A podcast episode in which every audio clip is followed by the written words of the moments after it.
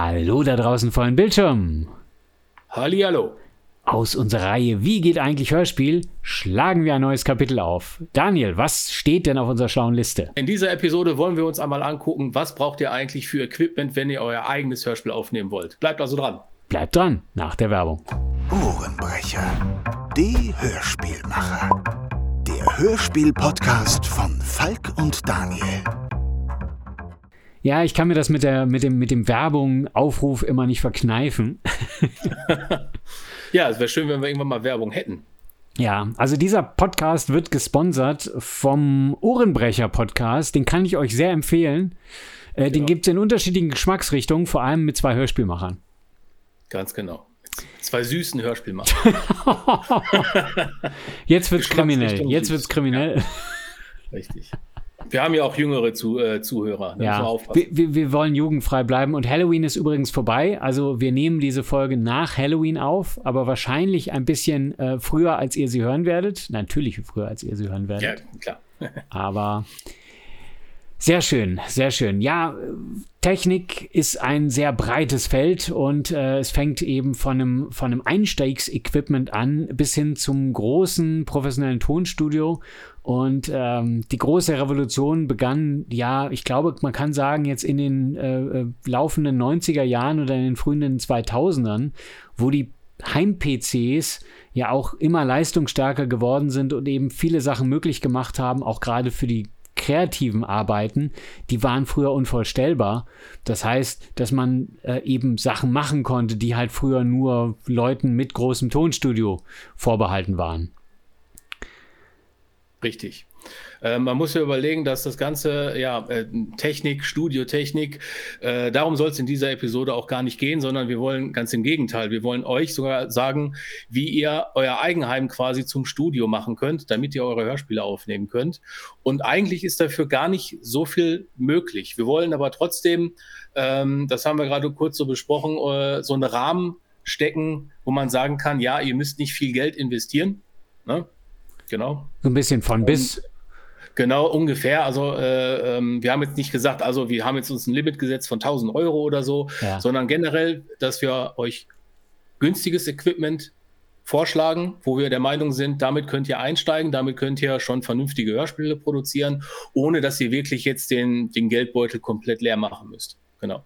Und da ist genau das, was der Falk euch gerade erzählt hat, auch genau richtig, weil die Sachen sind ähm, viel günstiger als früher ja. und auch leistungsfähiger äh, ähm, als früher. Ich sage jetzt einfach mal, so ein Audio-Interface äh, ähm, von, von heute äh, ist nicht zu vergleichen wie äh, zum, mit so einem riesen Mischpult aus, aus dem Studio. Ähm, aber da kommen wir bestimmt gleich noch zu. Da kommen wir doch bestimmt zu.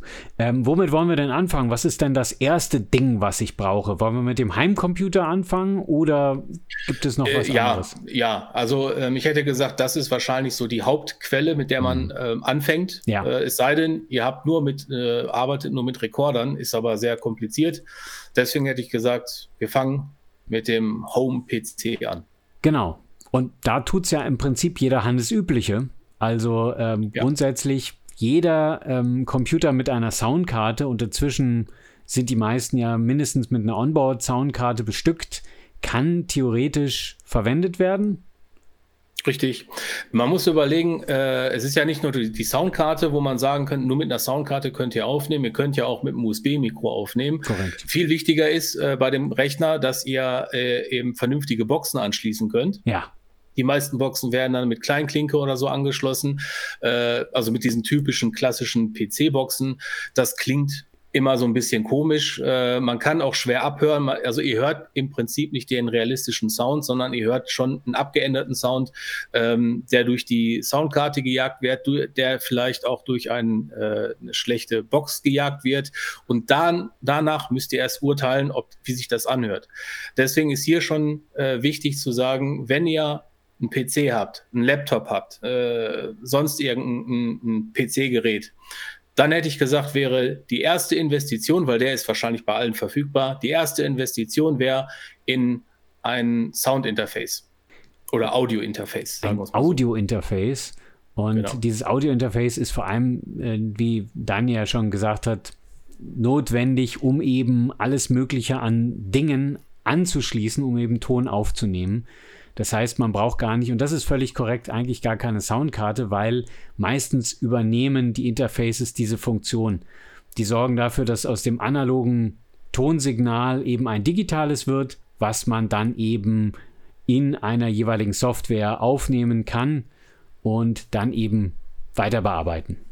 Genau. Und wenn ihr mit dem Begriff Audio-Interface so jetzt so gar nichts anfangen könnt, das ist im Prinzip nichts anderes als ein externes Gerät, was ihr per USB an den Rechner anschließt. Das ist dann eure externe Soundkarte und diese Soundkarte wiederum verfügt über verschiedene Anschlüsse, wie zum Beispiel XLR, Klinke oder ähm, Kopfhöreranschlüsse und viele auch über Audio-Outs also Audio-Ausgänge, wo ihr dann zum Beispiel auch Boxen und so weiter anschließen könnt. Und da das ein separates Gerät ist und da die meistens äh, etwas hochwertiger sind als diese äh, Onboard-Soundkarten an eurem Laptop oder an eurem äh, PC, ähm, ist auch der Klang deutlich besser. Deswegen ist da äh, die erste Investition in so ein Audio-Interface. Und das muss auch nicht teuer sein. Also ja. ähm, es gibt ähm, Audio-Interfaces. Ich habe hier eins von M-Audio. Jetzt muss ich gerade mal kurz nachgucken äh, was das kostet. Aber ich sag mal so, ihr kriegt für unter, unter 100 Euro, kriegt ihr schon ein, ein Audio-Interface. Ja. Ohne also Probleme. Hier, ich habe hier meins gerade kurz, das ist das alte, das verwende ich aktuell nicht mehr, aber damit habe ich angefangen, das ist eins von Miditech und ähm, also definitiv äh, um die 100 Euro, wahrscheinlich auch leicht runter, kriegt ihr auf jeden Fall schon was, womit ihr anfangen könnt. Und da sind dann eben solche äh, XLR-Anschlüsse dran, wie Daniel ja gerade schon gesagt hat, oder eben entsprechende Kopfhörerbuchsen oder eben Lautsprecher oder wie auch immer. Und auf der Rückseite sind noch mehr Kabel, Audioeingänge. Das sehen jetzt nur die YouTubianer, leider. Aber ich halte hier so einen kleinen Kasten mit. Und den habe ich übrigens auch gebraucht äh, bekommen. Von daher, äh, der war super günstig. Ähm, es muss also nicht zwingend auch komplett was Neues sein, sondern eventuell ist auch eBay euer Freund. Genau. Gerade ich habe jetzt zum Beispiel, ich habe gerade nachgeguckt, 60 Euro kostet mhm. das Ding. Ähm, also ist schon äh, relativ günstig, sag ich mal. Genau, genau. Und ähm, das ist eben auf jeden Fall schon mal notwendig. Dann braucht ihr natürlich auch Dinge, um eben Ton zu erfassen. In dem Fall ein Mikrofon. Da gibt es natürlich auch sehr unterschiedliche Typen von Mikrofonen. Es gibt Richtmikrofone und so weiter und so fort. Aber was eben das Übliche ist, das äh, äh, habe ich hier auch bei mir im Studio äh, stehen bzw. hängen. Das ist eben ein sogenanntes Großmembran-Mikrofon. Jetzt ist natürlich schwierig. Das Einfachste wäre natürlich, man könnte das jetzt kurz zeigen, aber für einen Podcast ist sowas natürlich schwierig. Ja. Deswegen ist wichtig, wenn ihr ein äh, Mikrofon sucht, womit ihr Stimmen aufnehmen könnt, ja. dann wäre auf jeden Fall das Großmembran-Mikrofon die richtige Wahl. Und dann spielt es aber keine Rolle, ob ihr jetzt sagt, das ist ein USB ähm, oder das ist ein XLR. Äh, worauf ihr dann nur achten müsst, äh, ist immer ein kleiner Hinweis, es gibt Mikrofone, die eine Phantomspeisung brauchen. Ja. Das ist also das, wenn die eine zusätzliche Spannung benötigen, äh, damit das Mikrofon betrieben werden kann. Und das stellt ihr zum Beispiel an dem Audio-Interface ein. Da müsst ihr einfach nur darauf achten, wenn, wenn, ihr die Mikrofone habt, dass die halt, ähm, ob das mit Phantomspeisung funktioniert oder nicht. Bei USB-Mikrofone ist es nicht notwendig, weil die quasi über die, den USB-Stecker quasi schon mit Strom versorgt werden. Das heißt, da bräuchtet ihr noch nicht mal ein Audio-Interface, wenn ja. ihr Stimmen aufnehmen wollt. Nochmal zur Erinnerung, Audio-Interface ist eben nicht nur die Aufnahmequelle, sondern eben auch, ihr könnt darüber Boxen anschließen. Ich habe auch hier meine äh, Nahfeldmonitore angeschlossen, ja. äh, damit ich eben einen vernünftigen Sound habe, damit ich auch wirklich höre, was ich aufgenommen habe und später auch beim Cutten äh, wirklich die einzelnen Sounds wirklich sehr gut hören kann. Genau, deswegen also äh, Großmembran. Äh, Mikro wäre dann auf jeden Fall das nächste, was ihr euch zulegen könnt. Genau, genau. Und wie du, äh, und ich glaube, der wichtige Punkt ist, wenn ihr eins mit USB nehmt, dann spart ihr euch das Audio-Interface, weil ihr das ja direkt an den Computer anschließen könnt. Ist vielleicht für den genau. Anfang auch gar nicht so dumm und heutzutage sind die eigentlich auch relativ gut. Und da ist auch mal, es gibt von bis, also ich, es gibt USB-Mikrofone äh, ab 20 Euro. Ja. Ähm, ich persönlich habe da jetzt kein gutes Gefühl. Ihr müsst aber auch kein Mikrofon kaufen, was jetzt irgendwie 6, 7, 800 Euro kostet. Ähm, ich hätte mal gesagt, als groben Richtwert, bei Thomann zum Beispiel, Music Store oder bei den großen Händlern, habt ihr immer die Möglichkeit, es auszuprobieren euch das anzuhören und mhm. zu überlegen, passt das in mein Setting, passt mir der Sound, kann ich das Ding benutzen und dann kann man es auch wieder zurückschicken. Das habe ich ehrlich gesagt, als ich mir neue Mikros gekauft habe, auch gemacht. Ich habe mir so zwei, drei gekauft, wo ich mir nicht sicher war.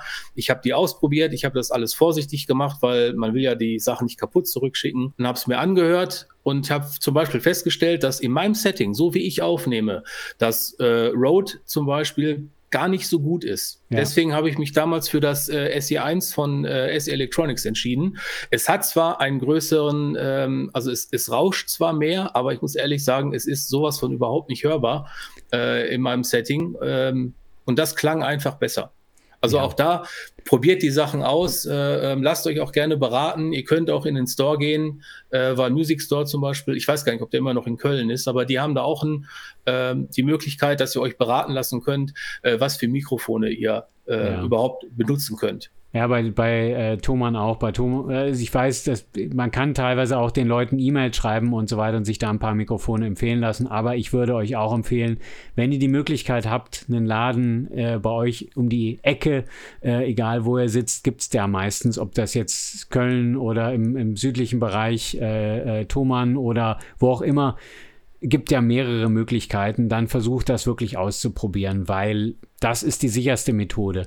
Ich selber habe das äh, äh, habe auch die Erfahrung gemacht und die Empfehlung damals bekommen, so um die 100 Euro ist ein ganz guter Richtwert für das erste Einstiegsmikrofon und natürlich, je nachdem, was man dann am Ende sich, sich hinstellt, äh, kann das ein bisschen teurer werden, aber für den Anfang reicht das völlig aus ich zum Beispiel äh, bin und äh, Daniel, du hast das für dich ausgeschlossen, aber ich bin beim Klassiker, dem Rode NT1.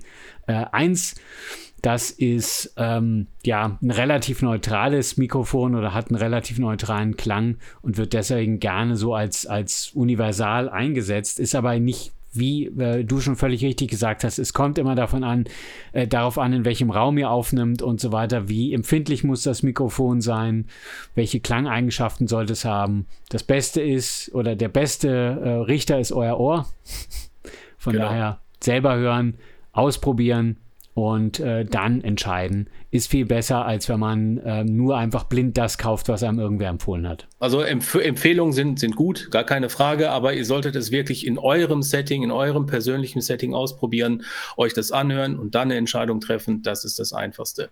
Dann haben wir aber auch schon die Überleitung äh, zum nächsten Thema weil wenn ihr in einem Raum aufnehmt und ihr hört ja auch an meiner Stimme, ihr habt immer hier so einen leicht, also ich habe hier immer so einen leichten Raumhall mit drauf. Ja. Das liegt schlicht und ergreifend daran, dass ich hier im Wohnzimmer sitze. Hier nehme ich den Podcast auf und ich habe hier überall Fliesen und der Raum ist relativ groß und deswegen halt das hier so ein bisschen. Heißt also, äh, das nächste, worauf man achten sollte, wenn ihr Stimmen aufnehmt, ist die Raumakustik. Ja. Und ich glaube, äh, dazu kann uns der Falk auch sicherlich noch ein, zwei Worte zu sagen. Äh, und vielleicht ein, zwei Tipps geben, denn manchmal ist das richtige äh, Setting näher als ihr denkt, äh, denn gerade wenn man am Anfang erstmal einsteigt, dann kann eventuell zum Beispiel auch ein dicker Vorhang, so ein Vorhangstoff, in den man sich einwickelt mit seinem Mikrofon oder die äh, berühmte Schrankaufnahme, also dass man in einen äh, Kleiderschrank, Wäscheschrank geht, wo eben die äh, ähm, Kleidung, die einen umgibt, so ein bisschen den, den Raum etwas neutraler gestaltet. Neutral meine ich in dem Fall diesen, diesen Hall und äh, was man so sonst so an, an Nebengeräuschen hat, eben so ein bisschen, bisschen rausfiltert, dass man wirklich nur eure Stimme hört. Ihr müsst euch das vorstellen, dass ähm, nehmt euch mal vor, ihr habt einen Raum und der hat Steinwände und da ruft ihr rein. Und ihr werdet feststellen, das klingt auf jeden Fall ganz merkwürdig. Man hört die Stimme, ihr habt einen, äh, einen großen Raum, mhm. äh, eine Raumentfaltung und das macht sich natürlich im Mikrofon, äh, äh auch auf der Aufnahme ist das hörbar. Und die Raumakustik äh, ist dafür da, dass ihr genau diesen Raumhall minimiert, äh, und äh, vielleicht auch sogar komplett eliminiert und dadurch auch Einfluss auf das Signal nimmt.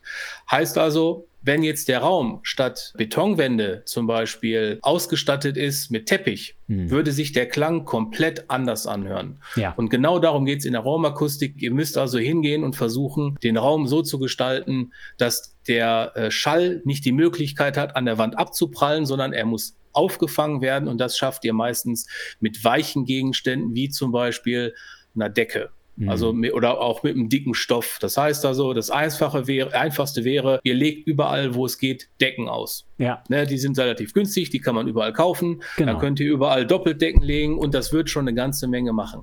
Ihr könnt aber auch hingehen, und das mache ich, wenn ich richtige Sprachaufnahmen mache, ähm, was zwar selten vorkommt, es kommt aber vor, dann gibt es sogenannte ähm, Absorberplatten. Ja. Ähm, die kosten auch nicht die Welt. Äh, das, sind das sieht aus wie ganz dickes Schaumstoff. Und äh, die kann man sich einfach hinstellen. Und je dicker der Schaumstoff ist, ähm, desto äh, tiefer quasi geht er in die Frequenz rein. Das heißt, dicker Schaumstoff nimmt den Bass weg, dünnerer Schaumstoff wird eher die Höhen wegnehmen. Und die könnte man sich auch dann so verteilen, ähm, dass man im Raum diesen, diesen Raumhall quasi eliminieren kann. Und das ist auch eine Sache, die finde ich persönlich fast noch wichtiger als ein vernünftiges Mikrofon. Ja. Ähm, wenn ihr wirklich ein vernünftig äh, einen, einen Raum habt, der wirklich vernünftig akustisch aufbereitet ist, weil dann ist das Mikro, ich sag mal so, äh, für Amateur ähm, Hobby-Hörspielmacher nicht mehr so ganz so wichtig, dann wird es auch ein Hörsp also ein, ein äh, Mikrofon für, keine Ahnung, 40 Euro tun. Ja. wenn der Raum wirklich akustisch gut aufbereitet ist. Und wie gesagt, denkt an den Kleiderschrank, äh, denkt an die Bettdecke, also äh, gerade für den Einstieg und wenn ihr euer erstes Hörspielprojekt eben selber umsetzen wollt, dann denkt da ruhig einfach. Da muss nicht äh, groß was investiert werden, sondern da geht es einfach nur, ideenreich zu sein. Ich erinnere mich, ich habe für die Ohrenkneifer zum Beispiel auch mal bei mir im Wohnzimmer aufnehmen müssen, eben ob der Situation und habe mich dann in meinen äh, schön dicken Vorhangstoff eingewickelt, hatte dann mhm. eben äh, die Regieanweisung auf dem Ohr übers Handy und habe dann eben äh, direkt ins Mikrofon eingesprochen. Hat äh, erschreckend gut funktioniert. Ich war, glaube ich, am Betrunken auf einem Parkplatz. ja, ich, ich habe, ich, ich muss, ich weiß gar nicht mehr, für welches Hörspiel das war. Entweder für Pandoras Play oder für Dreamland, weiß ich nicht mehr. Da habe ich auf jeden Fall eine kleine Nebenrolle eingesprochen, die gar mhm. nicht war. Das war ein, ein kurzer Cameo-Auftritt bei Wolfie Office. Ah, ähm, ah. Da, da habe ich, äh, äh, durfte ich einen Sanitäter sprechen und das habe ich so gemacht. Ich habe äh, mir tatsächlich klassisch eine Bettenburg gebaut. Ich habe mit Stativen habe ich angefangen, habe ich es wirklich so Decken wie so einen kleinen Raum halt äh, gebastelt, habe über die Stative Decken gehangen und ich habe noch so eine, ich habe mir mal so eine, so eine mobile Sprecherkabine gebaut für einen Schreibtisch. Die ist so hm. knapp einen Meter hoch, ist ein bisschen zu klein geraten. Ich hätte ihn einen Tacken größer machen müssen. Mhm. Und da stellt man einfach das Mikro rein. Man hat also äh, überall die Wände, nur vorne ist offen. Und innen drin habe ich halt auch Staum, äh, Schaumstoff verklebt. Und darüber nochmal, um den Hall hinter mir quasi auch zu eliminieren, habe ich mir quasi Decken äh, über die Stative geworfen und ich saß dann wirklich in so einer Deckenburg. Mhm. Nach fünf Minuten hast du auch 40 Grad in dem Ding. Aber die Aufnahmen waren okay. Und äh, äh, eine neutrale Aufnahme zu haben, hat noch einen Grund.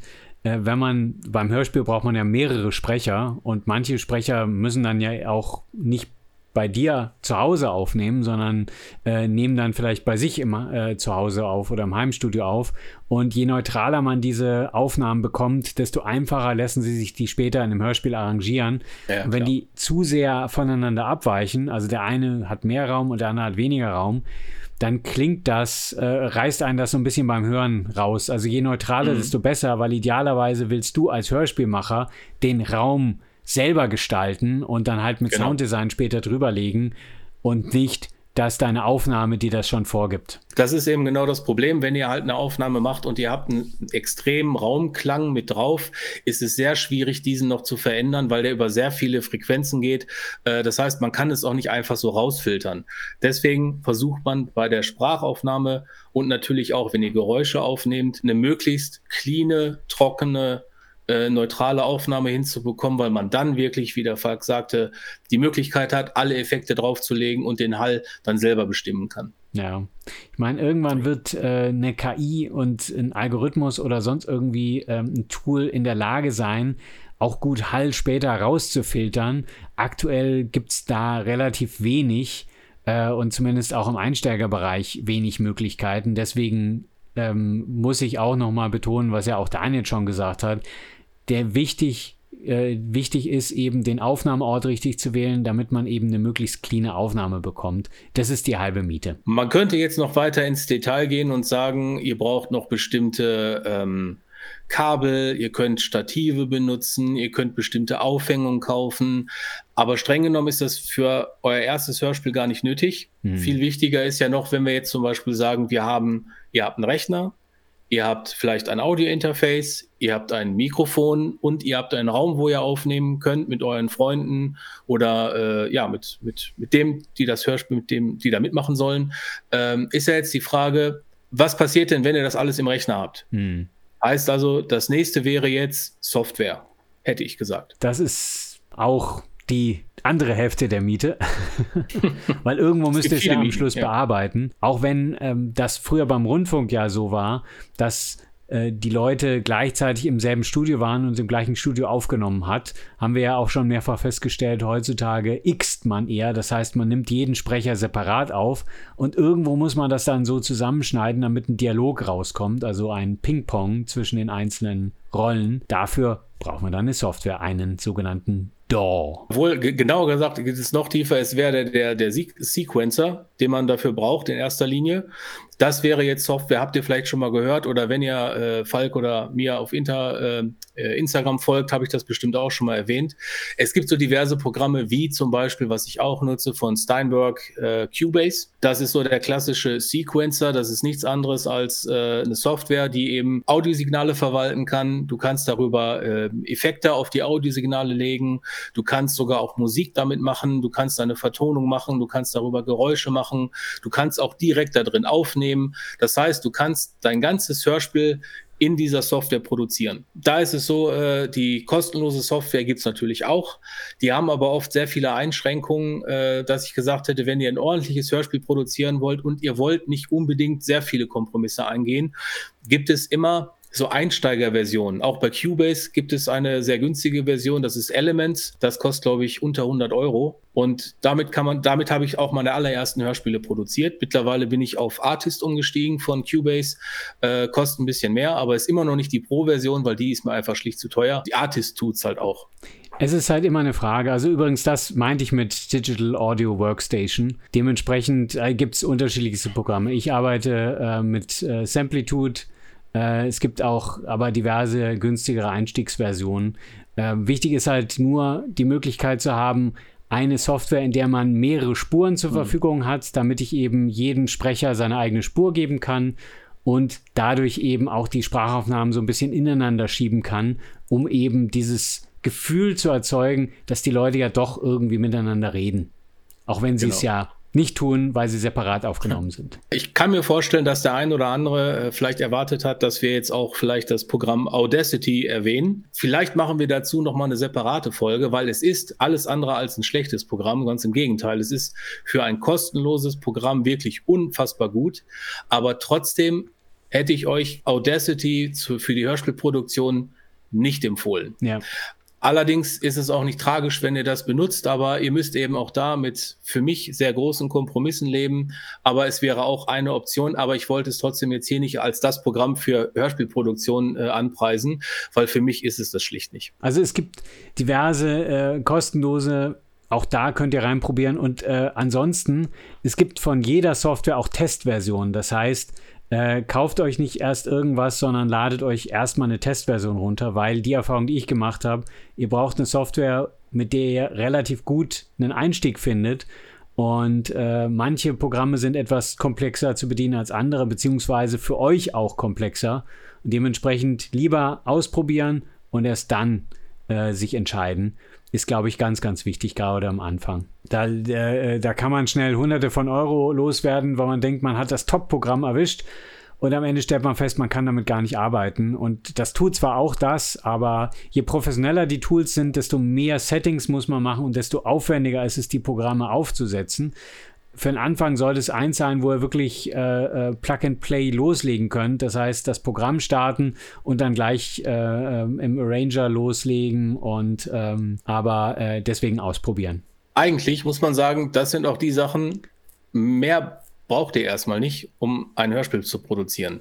Was ihr natürlich braucht, sind Leute, die mitmachen. Ihr braucht Sprecherinnen, ihr braucht Sprecher, ihr braucht jemanden, der das Hörspielskript schreibt. Äh, ihr braucht auch jemanden, der sich mit äh, der ganzen Technik so ein bisschen auskennt, der das Ganze dann zusammensetzt als Hörspiel. Das sind natürlich die Sachen, die jetzt beim Equipment nicht dabei sind, äh, weil es geht ja erstmal nur ähm, um die Hardware und nicht um die Humanware, ne? Ja, sondern ja. Äh, ja. Wobei wir ja auch Deswegen- schon bei der Software sind. Von daher, wir, wir haben äh, die, die, die Hardware ja auch schon hinter Genau, uns Hard und. Software, genau. Hard Richtig, und Software. Gibt es denn sonst noch was, wo man gesagt hätte, damit könnt ihr, äh, oder das, das ist ein, ein, ein, ein, ein Muss, was man haben muss, um ein Hörspiel zu produzieren, was Also- ähm, Equipment angeht? Ich glaube, für den Einstieg selber ist das schon eine gute Miete, sei es, dass ihr mit Podcasts anfangen wollt oder eben äh, das erste Hörspiel machen wollt. Ist eben also die Kombination aus Mikro, entweder direkt äh, Computer äh, Plug-able.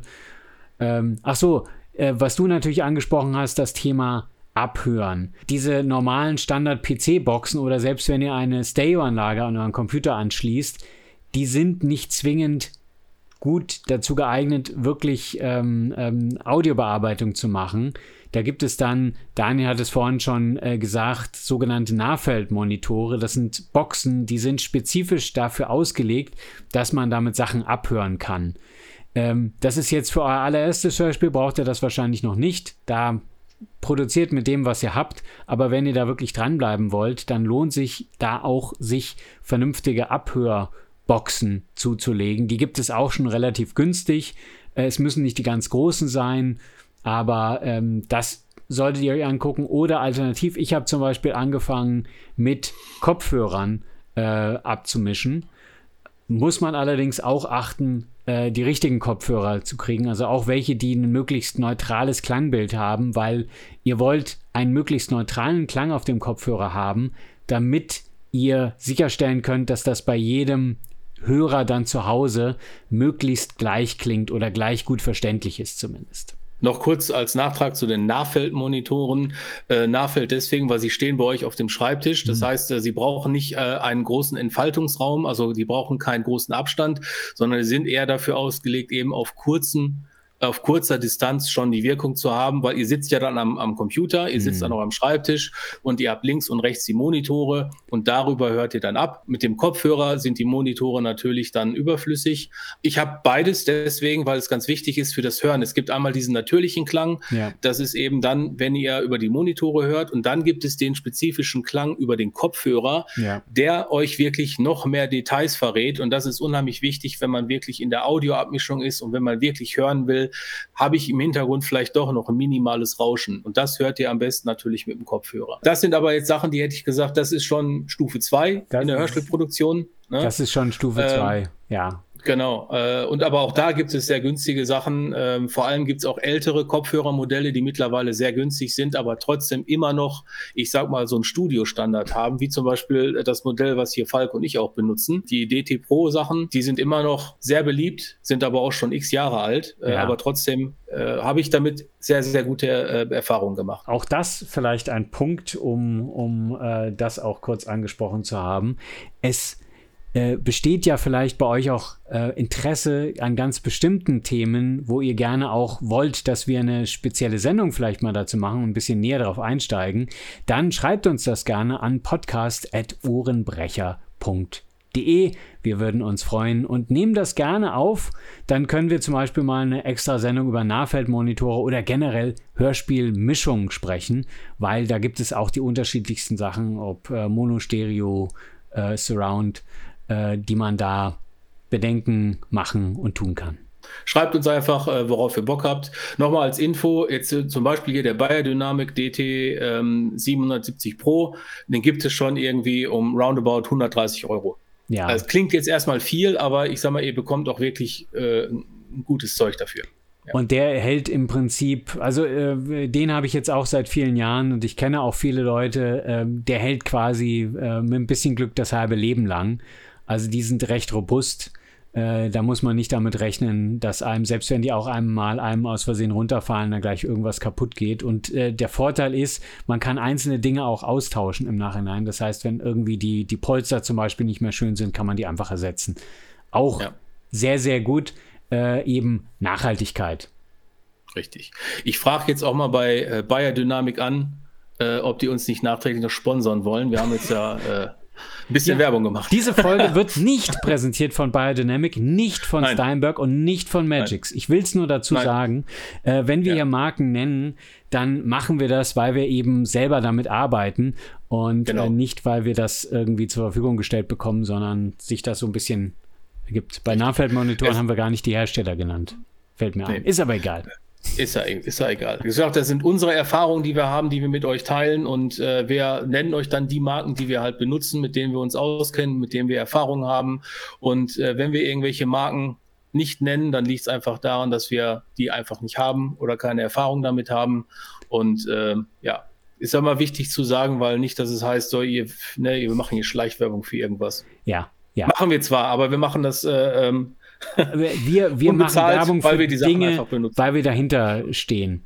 Genau. Weil wir dahinter stehen. Ich muss zwar, muss zwar immer den Disclaimer sagen, wenn ich über Magix Software spreche, äh, dann äh, ist das aktuell mein Hauptbrötchengeber. Ich habe das an anderer Stelle schon mal gesagt, ich muss das hier dazu sagen, aber die Software, die ich benutze, die bezahle ich auch. Das heißt, die habe ich selber gekauft und dementsprechend äh, ähm, das nur als Disclaimer. Nicht, dass jemand da im Nachhinein kommt, ah, aber da wird gemauschelt. Nein, wird's nicht. Hm. Nein, das trenne ich. Nicht, nicht bei den Ohrenbrechern. Nicht bei den Ohrenbrechern. Wir sind unbestechlich. Abgesehen davon, Angebote bitte per E-Mail. Ihr kennt die Adresse.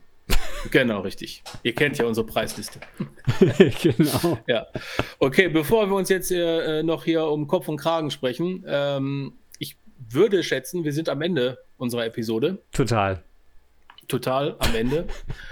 Äh, ich hoffe, es hat euch gefallen. Ich hoffe, wir konnten euch äh, ähm, ein bisschen was über das Equipment erklären und äh, ja, das ein oder andere vielleicht zum, zum Nachgucken geben. Was ist ein Nachfeldmonitor? Was ist ein Audio-Interface? Guckt da gerne mal nach, äh, macht eure eigene Erfahrung. Äh, teilt auch gerne eure Erfahrung mit uns. Ihr wisst ja wo und wie. Dann bleibt uns noch zu sagen, habt Spaß, hört Hörspiele und wir sehen und wir hören uns. Wir sehen und wir hören uns. Meldet euch. Bis dann. Ciao. Tschüss.